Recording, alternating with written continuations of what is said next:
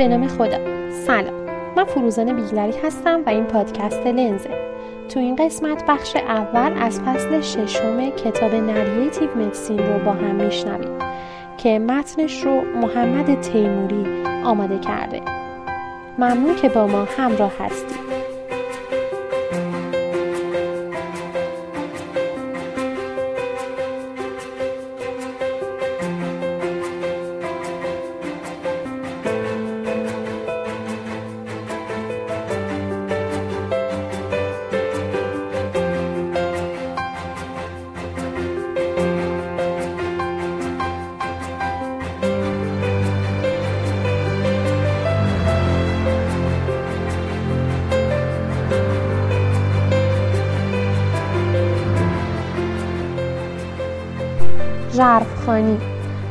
روایی ادعا می کند که تمرین مهارت های روایی در خواندن و نوشتن تاثیرگذاری اقدامات بالینی را افزایش می دهد. همانطور که بحث شد شاغلین حوزه سلامت با کسب توانایی روایی می توانند از بیماران بهتر مراقبت کنند. تجارب آنها را بهتر پذیرا باشند.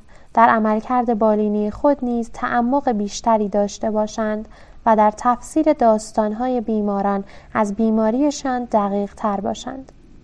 اگر گزارشات بیماران تنها به پاسخهای موجود در بررسی های از دستگاه های بدن محدود نیستند پس باید آماده باشیم هر آنچه که در کلمات، سکوت ها، استعاره ها و کنایه های بیمار است را بفهمیم.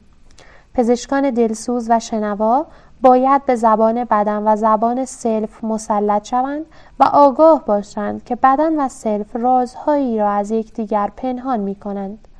ممکن است از حرف دیگری برداشت بدی داشته باشند و در ضمن ممکن است بدون داشتن یک مترجم ماهر و مناسب یکدیگر را نفهمند.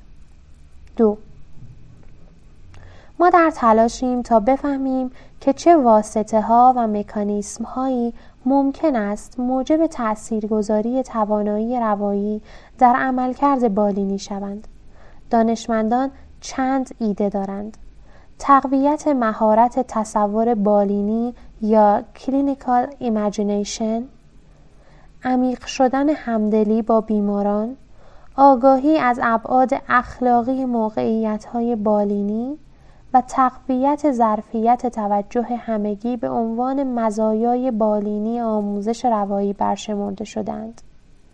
همکنون نیز تحقیقاتی روی نتایج آموزش روایی در حال انجام است. هرچه شفافتر چرایی و چگونگی تأثیر مثبت آموزش روایی را بر کارکنان سلامت متوجه شویم می توانیم بیشتر از این مزایا بهره ببریم. 3.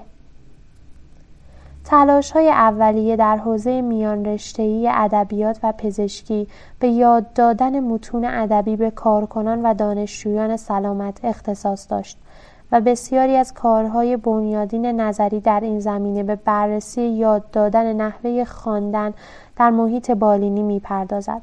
برای شروع باید گفت که خواندن متن در شرایط بالینی همان تأثیراتی را در پی خواهد داشت که خواندن در هر جایی دارد. از دوران باستان خوانندگان می‌دانستند که مطالعاتشان آنها را عمیقا تحت تاثیر قرار می‌دهد. ارسطو قدرت تکان دهنده شرم و ترسی که در پی خواندن یا مشاهده یک درام هم از ناحیه بیننده و هم از ناحیه طرح داستان به وجود میآید را توصیف کرده است. در سال پنجاه قبل از میلاد هوراس شاعر رومی به دیگر شاعران گوشزد کرد که وظیفه آنان آموختن و خوشحال کردن خوانندگانشان است. شاعر دوران رنسانس سر فیلیپ سیدنی این حرف هوراس را تایید و فضیلت را نتیجه قایی خواندن و نوشتن عنوان کرد. دویست سال پس از سیدنی پرسی بیشلی تخیل را مکانیسم قدرتمند حرکت به سمت فضیلت عنوان کرد. دانشمندان معاصر با بررسی اثرات ژرف خواندن نه تنها اثر را از لحاظ فنی بررسی می کنند بلکه به نکاتی آموزنده در متن و زیبایی های موجود در آن نیز می رسند. چهار بسیاری از ما به شباهت هایی که بین خواندن بهبودی یافتن از بیماری وجود دارند برخورده ایم. کسی داستانی می‌گوید خواه بر کاغذ یا به کلام و دیگری با احساس اجباری برای فهمش آن را دریافت می کند. آنچه خواننده یا شنونده داستان با داستان گوینده یا نویسنده انجام می دهد به قدرت درک، دقت تفسیر، گرایشات شخصیتی و داستانهایی که گیرنده قبلا با آنها برخورد داشته و حال داستان جدید را با آن مقایسه می کند بستگی دارد. همچنین سرنوشت داستان برای گیرنده به زاویه دیدی که گیرنده حین مطالعه نسبت به آن داستان دارد نیز بستگی دارد. آیا او داستان را از زاویه دید یک منتقد، یک دوست و یاور یا کسی که به دنبال سرگرمی است مینگرد؟ گیرنده به دنبال کسب چه چیزی از داستان است و به نفع چه کسی؟ برخلاف نظریه ارتباطات یا نظریه روابط بین فردی، نظریه بالینی خواندن در برگیرنده برهم کنشی از روابط بین دو فرد یعنی گوینده و شنونده است. ولی همچنین این نظریه خود روایت را نیز به عنوان عضوی پویا از این اختلاط در نظر می‌گیرد که خود قادر به تغییر آنچه بین این سه رخ می‌دهد است. 5 هر آنچه به وسیله تئوریسین های نظریه واکنش خواننده در طی نیمه دوم قرن بیستم پوشش داده شده به وسیله شروعی تازه در دیسیپلین های بالینی در حال بازگو شدن است. خواننده، شنونده، گیرنده خواه در رابطه متنی با یک کتاب یا در رابطه بالینی با یک بیمار از سلف برای ایجاد یک مکالمه بهره می‌برد نه به طور منفعلانه برخورد می کند و نه به طور سختگیرانه ای در حال کنترل دیگری است. جورج پولت در 1972 ادعا کرد که حقیقت فوقالعاده در رابطه با مثال کتاب از بین رفتن موانع بین تو و آن است. تو در داخل آنی و آن در داخل توست. دیگر مفهومی به عنوان داخل و خارج وجود ندارد. چون این ادعاهایی در بررسی های معاصر وظایف اخلاقی که متون بر عهده خوانندگان می‌گذارند تکرار می شود. در کلام جیمز فلن خود عمل خواندن بودی اخلاقی دارد. خواندن در برگیرنده کارهایی چون قضاوت خواستن بیان احساس و کارهای مرتبط با ارزشهایمان است. خواننده فعالانه درگیر موضوع کتاب می شود و به نوعی موافقت می کند که عاملی برای استفاده اش شود. خواه برای حمایت یا محکوم کردن آن و یا همراهی آن برای یافتن معنی 6.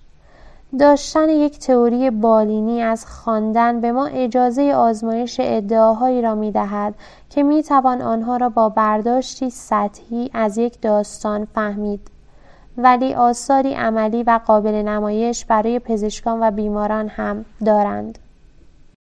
دانشمند ادبی ساندر گیلمن در رابطه با ارزیابی حوزه تئوری نقد می‌گوید در حوزه علوم انسانی سلامت می توان مدلی برای اهمیت تئوری به عنوان جزئی ذاتی از تعلیم یافت. خود اعمال خواندن و دیدن در انتظایی ترین و نقادانه ترین حالاتشان یکی از ابزارهایی هستند که پزشکان جوان به وسیله آن آموزش می بینند. همین مورد نه تنها در رابطه با آموزش بالینی بلکه در رابطه با خود کار practice بالینی نیز می تواند گفته شود. اگر اینطور باشد پس وارسی خواندن در شرایط بالینی ممکن است ما را قادر به نشان دادن چیزی کند که تئوریسین های نظریه واکنش خواننده در رابطه با اینکه چگونه self خواننده برای دریافت معنی برای متن استفاده می شود پیشنهاد می دهند. بالین تبدیل به آزمایشگاه دانشمندان ادبی می شود در حالی که تئوری هایشان به کار روزانه پزشکان کمک می کند. هنگامی که بر نظریات و اعمال پزشکی روایی تاکید می کنیم بر درک های سنتی از این اعمال روایی تکیه می کنیم در حالی که به وسیله معاصرترین جنبش ها تغذیه می شویم. می بینیم که اعمال خواندن منتقدان جدید از دهه 1950 و تفکر تحلیلگرانه ساختارگراهای دهه 1960 مجددا برای خوانندگان جدید کارآمد شده. در حالی که کار آنها هم به وسیله دانشی که در زمانهای پس از آنها پدید آمده قطعا تصحیح یا بروز رسانی شده. در فرایند انتقال نظریات ادبی به کار بالینی می‌بینیم که از آثاری که امروزه به نحوی از آنها چشم پوشی می شود با روشی جدید بهره می‌بریم در حالی که به بازاندیشی پست مدرن اجازه می دهیم که ما را به مسیرهای جدید هدایت کنند.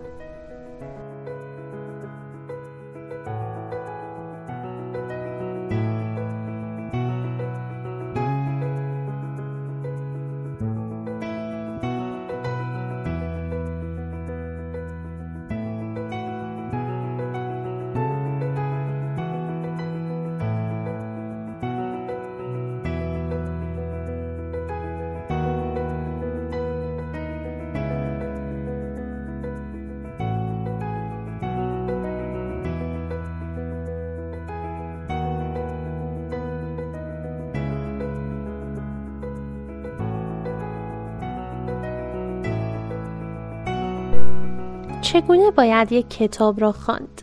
هفت ویرجینیا ولف در نوشته چگونه باید کتاب خواند بر اساس مشاهداتش پاسخی اولیه به سوال خود می دهد. ذهنت را تا حد امکان وسیع کن سپس علامت ها و نشانه هایی با ظرافتی تقریبا غیرقابل درک تو را به محضر انسانی متفاوت با هر کس دیگری خواهد برد. یکی از تلاش های پابرجای نقد ادبی در طی تکامل مکاتب و مقاطع این بوده که اعمال خواننده را درک کند. جاناتان کولر در کتاب فن شعر ساختارگرا پیشنهاد می کند که خواندن، مشارکت در بنمایش درآوردن متن، یافتن محلهای مقاومت و شفافیت، جداسازی فرمها و تعیین محتوای آنها و سپس برخورد با این محتوا به صورت فرمی مجزا با محتوای مخصوص به خود است. خلاصه خواندن برهمکنش سطح و پوشش است. 8. حال اگر بخواهیم این جمله را به انگلیسی عادی ترجمه کنیم منظور کولر این است که معنای یک متن در رابطه پویای بین آنچه متن درباره آن است و چگونگی ساخته شدن متن دیده می شود و اینکه خواننده خوب می تواند هم محتوای متن را بفهمد و هم جنبه هایی از ساختار آن را که به معنی متن منتج می شوند شناسایی کند. هنگامی که جمله کولر را در کانتکست کار بالینی می‌خوانیم اهمیت آن دو برابر می شود. چرا که درک می کنیم که خواندن بیماری در سطح بدن و مراحل پاتوفیزیولوژیک آن در زیر پوست اتفاق می افتد. در حالی که گیرایی ما از آنچه بیمار می‌گوید ناشی از معنی آشکار کلمات و مفاهیم نهان در رابطه بالینی و یا شخصی ماست. این چیزی است که می‌خواهیم به دانشجویانمان آموزش دهیم. ما به پروژه یاد دادن پیچیدگی های تئوری های ادبی یا حتی نقد آثاری مشخص متحد نیستیم. ما می‌خواهیم دانشجویان را برای خودشان به عنوان خواننده شفاف کنیم و می‌خواهیم آنها را به مهارت لازم برای درک زرافت های روایت بیمارانشان و فهم آنها مجهز کنیم. به مرور ویرجینیا وولف و همکارانش با نگاه به خوانندگان راوی و فرایندی که بین آنها شکل می‌گیرد پاسخهایی برای سوالش یافتند و نه پاسخهایی بهنجار بلکه پاسخهایی به شدت توصیفی. خواننده به هنگام شروع مطالعه کارهای بسیاری برای انجام دارد. یکی از این کارها یافتن مناسبترین مخاطب هدف هر متن از بین بیشمار مخاطب ممکن است.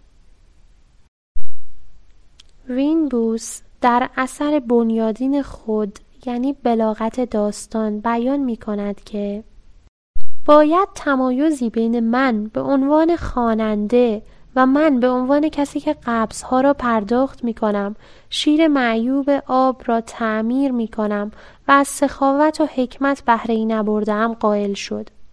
تنها در هنگام مطالعه کسی می شوم که عقایدش با نویسنده باید در توافق باشد. خواننده می تواند هر تعداد روی کرده تفسیری به متن داشته باشد. درست همانطور که پزشک می تواند هر تعداد روی کرده درمانی به یک بیمار داشته باشد. خواننده یا پزشک ماهر فرا می گیرد که از مترجم و معنی کننده استفاده کند که با آن متن یا بیمار معین متناسب باشد. برای مثال همانطور که برخی متون به خوانندهای سهلگیر به جای خوانندهای شکاک و دیرباور نیاز دارند و برخی بیماران نیز به پزشکی مستبد و خودرأی نیاز دارند نه به پزشکی که مبنا را بر همکاری بیمار بگذارد. کسب و تقویت مهارت به عنوان یک خواننده یا پزشک باعث دانستن این می شود که کدام یک از بیشمار حالت را باید برای تعامل در هر موقعیت اتخاذ کرد. بنابراین می توان نتیجه گرفت که هر خانش بر پایه جفت شدن راوی و خواننده منفرد و ویژه است. ده. خوانندگان موجوداتی لایتغیر و تنها نیستند. لیونل تریلینگ به ما یادآوری کرد که چگونه ارزیابی ما از داستانها با پخته تر شدنمان تغییر می کند.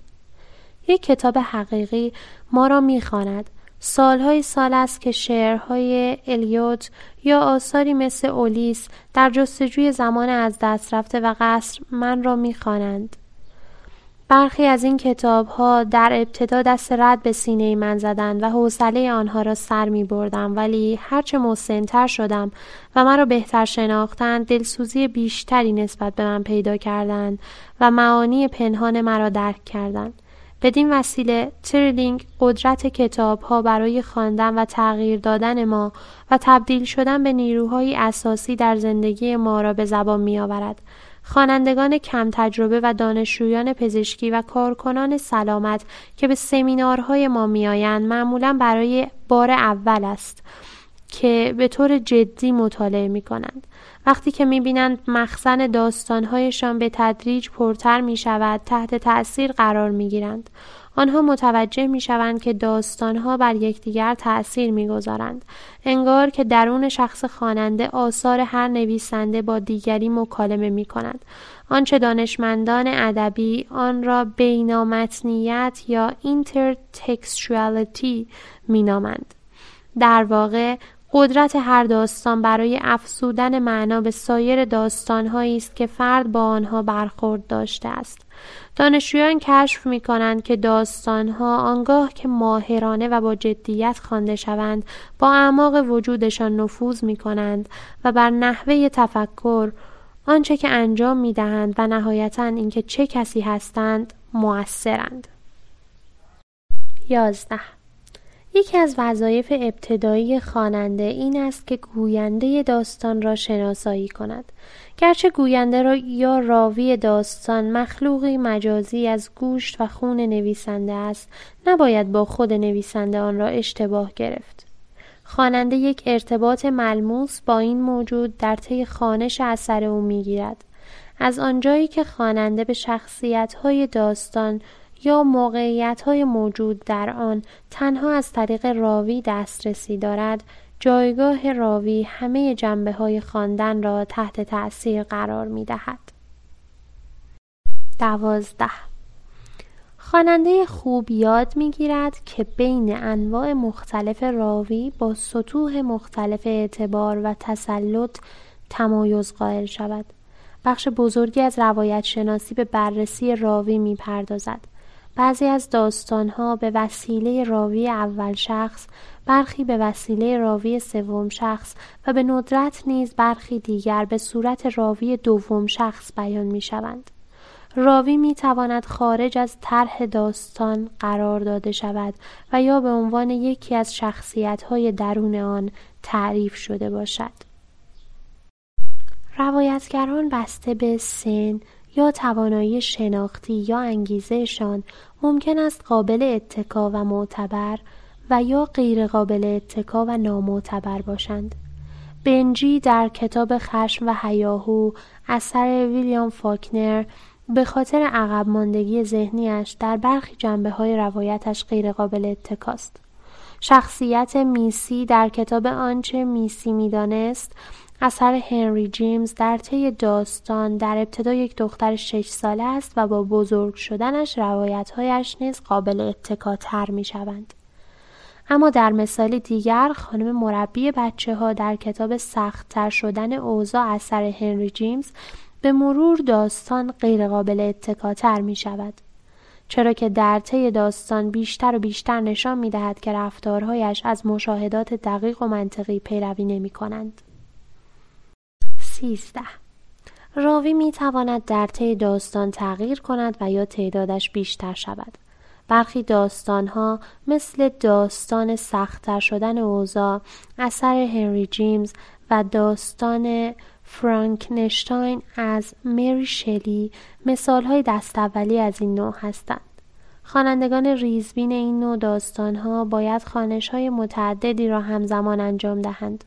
آنها باید به هر یک از روایت های شخصیت ها توجه کنند و تناقض و سردرگمی ذاتی ناشی از خواندن نسخه های متفاوت یک داستان واحد را تحمل کنند.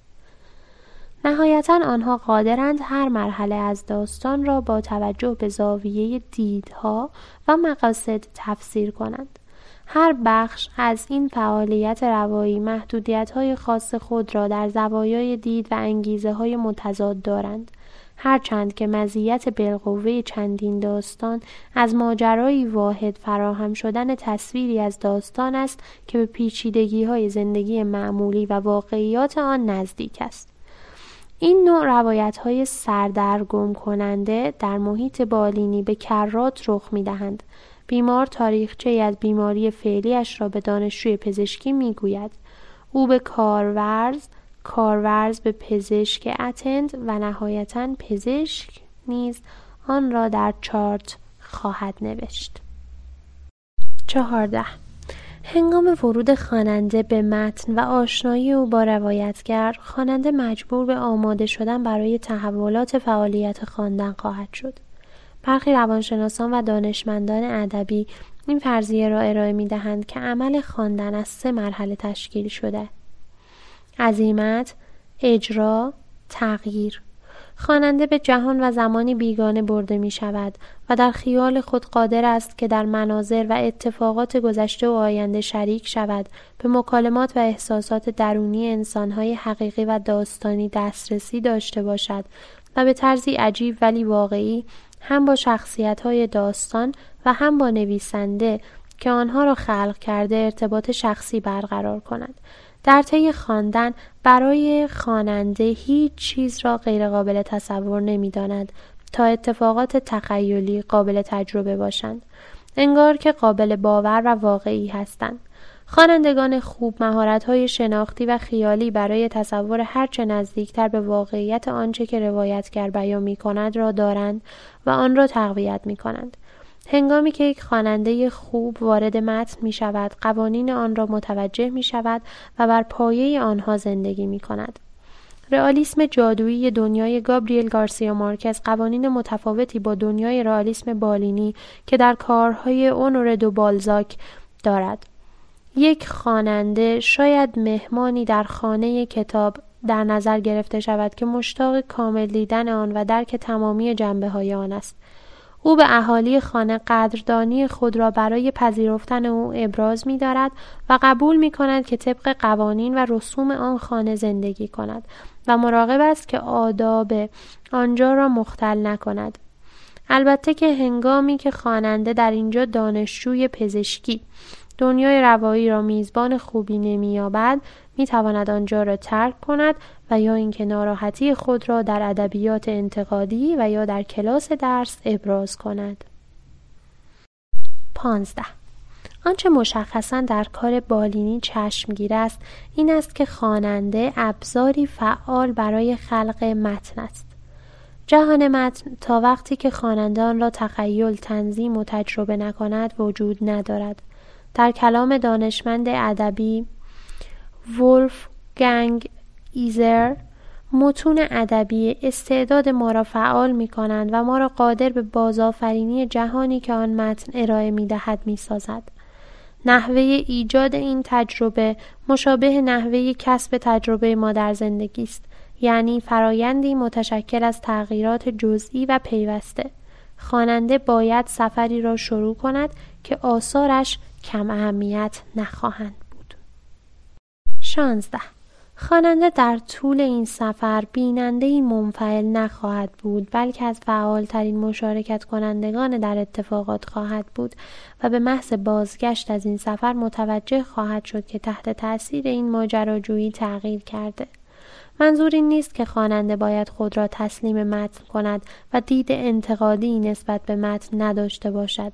مشابه کار پزشک که همزمان با تلاش برای دید تشخیصی هنگام مواجهه با بیمار رویکرد درمانی خود را نیز طراحی می کند خواننده نیز شکستها و موفقیتهای متن را دستبندی می کند آنها را می سنجد و اندازه می گیرد و همزمان با ورود به دنیای متن قضاوت نقادانه خود را نیز نسبت به آن انجام می دهد. آمادگی برای انتقال خیالی به داستان باعث از بین رفتن قدرت انتقادی فرد نخواهد شد.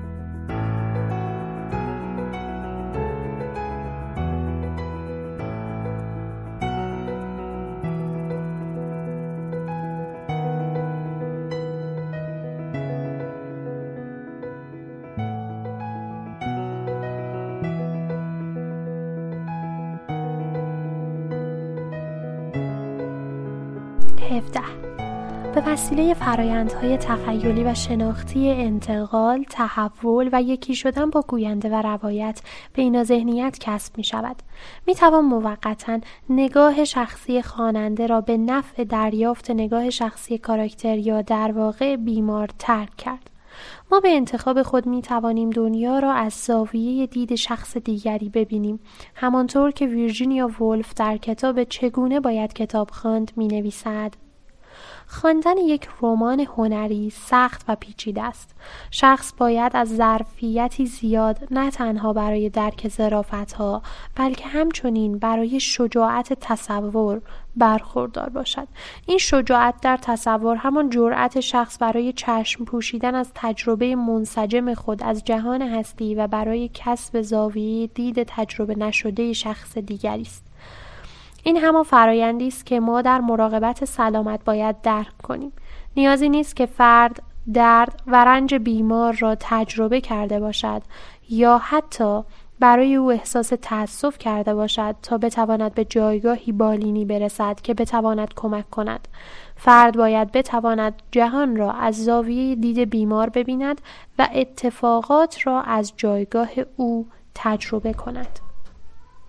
18 آد هاند سون جونز روی کرده آموزشی حوزه میان رشتهی ادبیات و پزشکی را که هدفش به وجود آوردن چنین تغییراتی در زاویه دیده است روی کرده زیبا شناسانه نامیده. و من برای این کار او را تشویق می کنم. چرا که این نام از این حاکی است که کار بالینی از ما می خواهد که هنگامی که برای بیمارانمان کارهایی هدفمند و فعال انجام می دهیم آنها را مشاهده کنیم برایشان ارزش قائل شویم و در مقابلشان فروتن باشیم. من نمی‌خواهم دانشمند ادبی تربیت کنم نمی‌خواهم کارکنان و دانشجویان سلامت را برای ارائه مراقبت های روانشناسی به بیماران آماده کنم.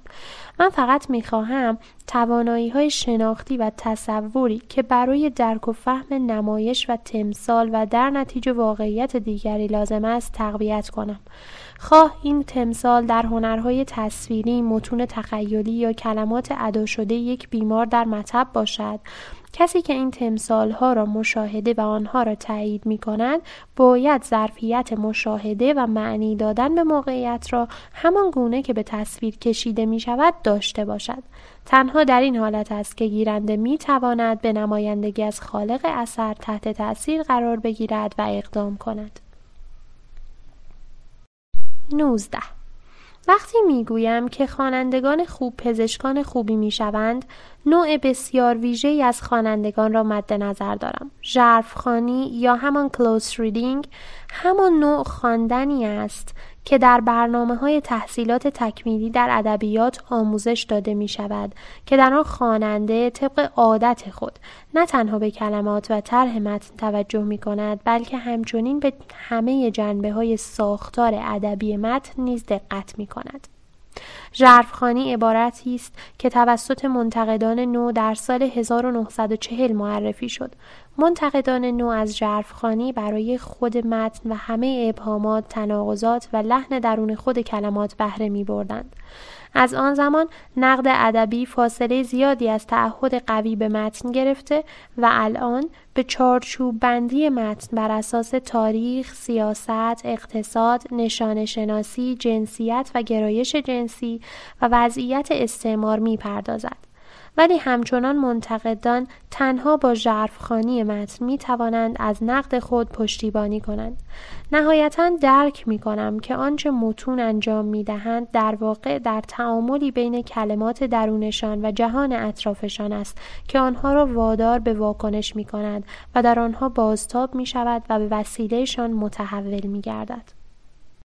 تا زمانی که یک دانشجو برای مدتی در زمینه ژرفخوانی تربیت شود او رفلکس هایی برای توجه به بسیاری از جنبه های متن کسب خواهد کرد.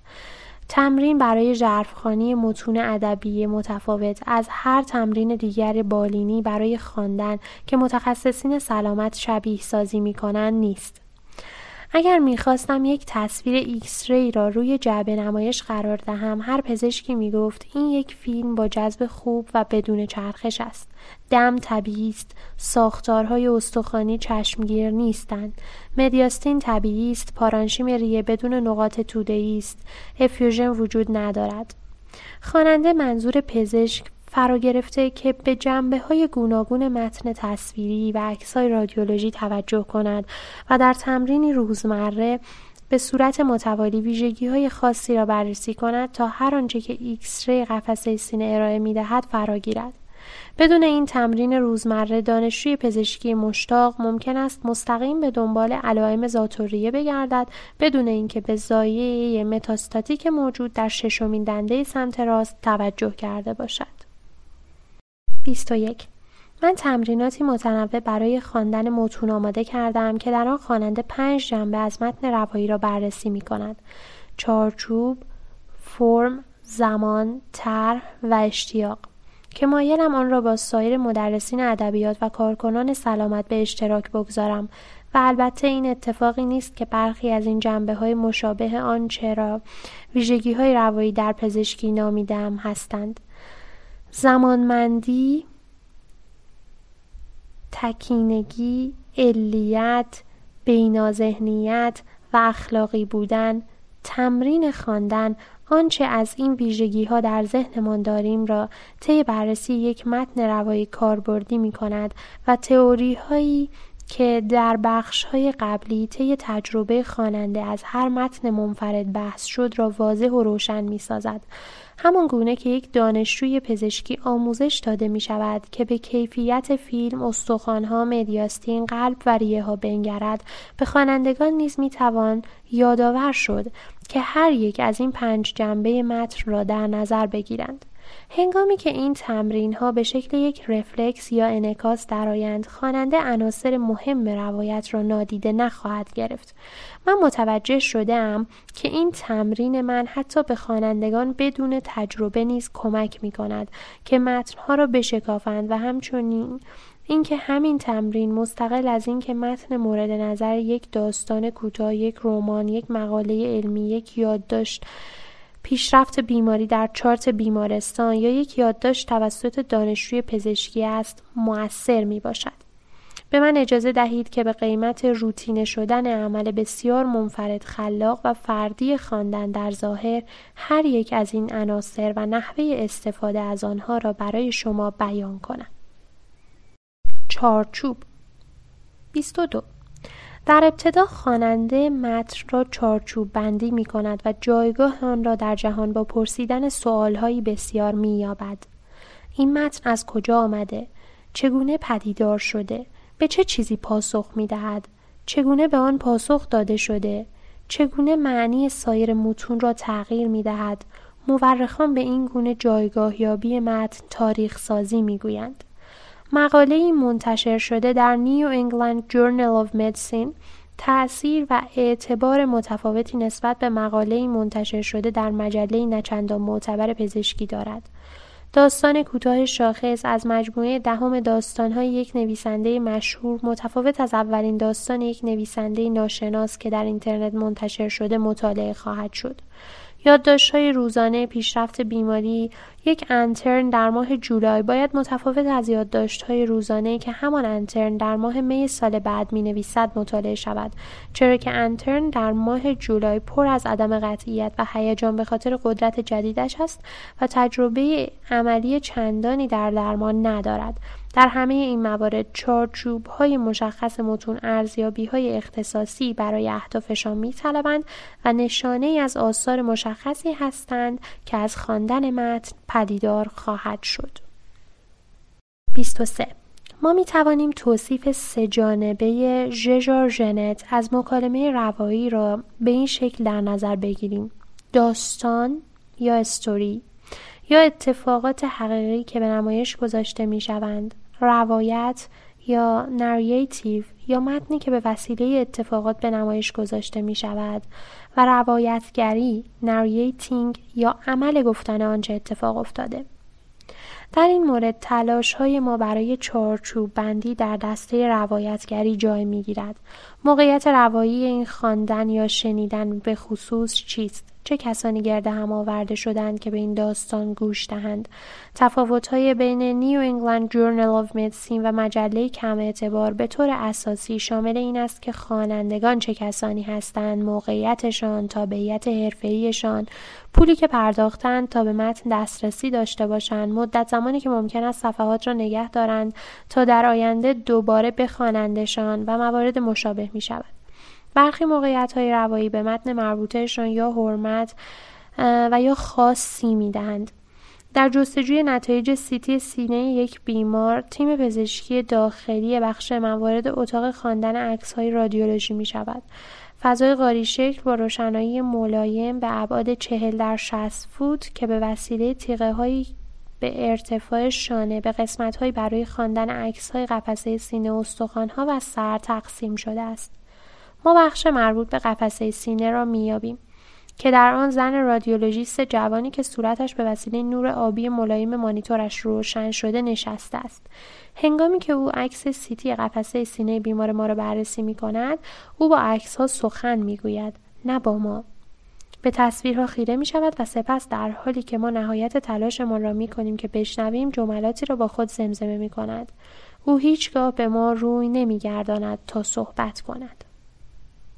24 هنگامی که خواننده متن را چارچوب بندی می کند او لزوما به منشا و مقصد متن توجه خواهد کرد.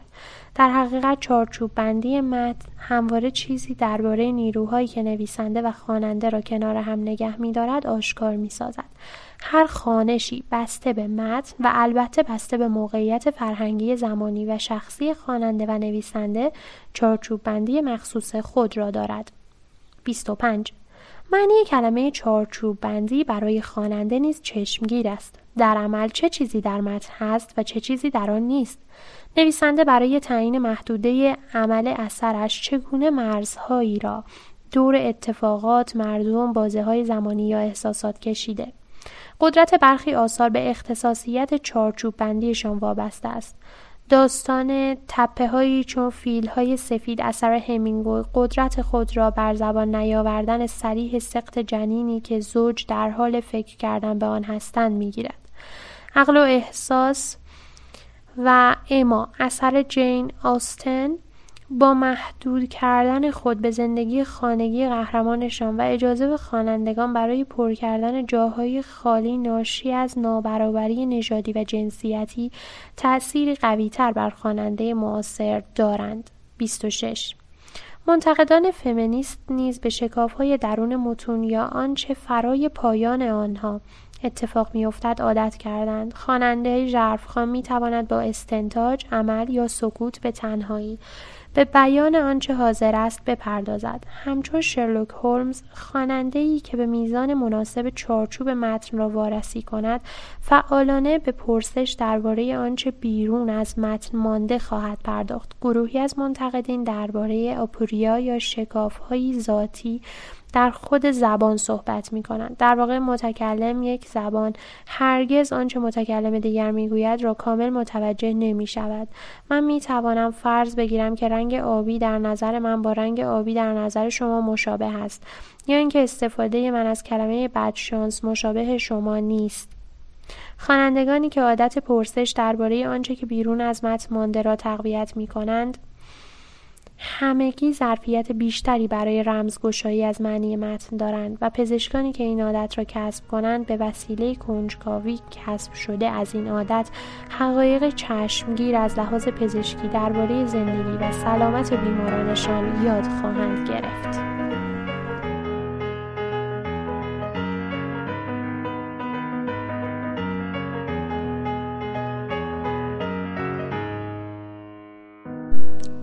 یکی از اپیزودهای پادکست لنز بود. مربوط به بخش اول از فصل ششم کتاب نریتیو مدسین امیدوارم که لذت برده باشید. نظرتون چی بود؟ اگه انتقاد یا پیشنهادی دارید یا می‌خواید با همون همکاری کنید حتما به همون بگید. پادکست لنز کاریست از تیم مدیکیشن که هسته اصلیش رو بچه های ورودی 97 پزشکی تهران تشکیل میدن. به امید گسترش فرهنگ مطالعه. خداحافظ.